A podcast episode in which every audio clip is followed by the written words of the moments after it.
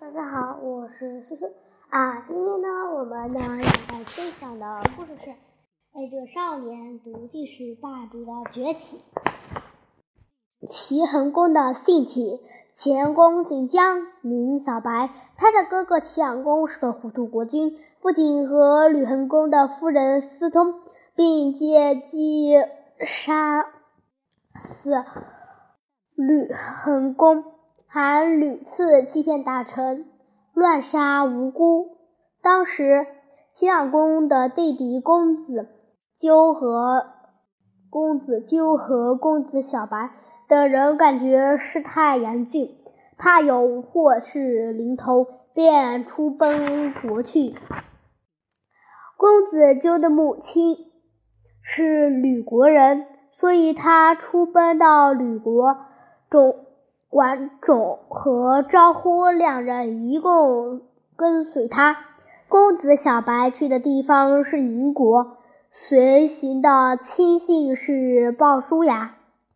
齐国后来果真发生内乱，公孙无知因过过去与齐冉公结怨，趁齐冉公狩猎时杀。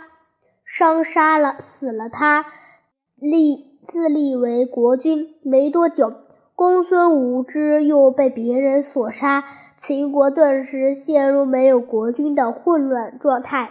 大臣高息等人暗中派人去营国，请公子小白赶快回来继承国君之位。吕国这边听说公公孙无知已死，也立即发护。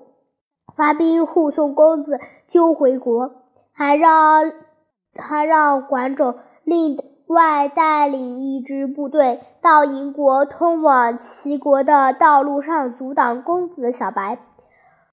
管仲果然在路路上遇到了公子小白，他发箭射向公子小白，正好射中公子小白腰上的金属钩，公子小白炸死。饶幸逃过一劫，关仲叫人快马回到鲁国报信。鲁国护送公子纠回国的部队因此松懈下来，行军的速度放缓。结果，公子小白抢先一步，在高息等大臣的拥护下，于公元前六百八十五年当上国君，即为齐桓公。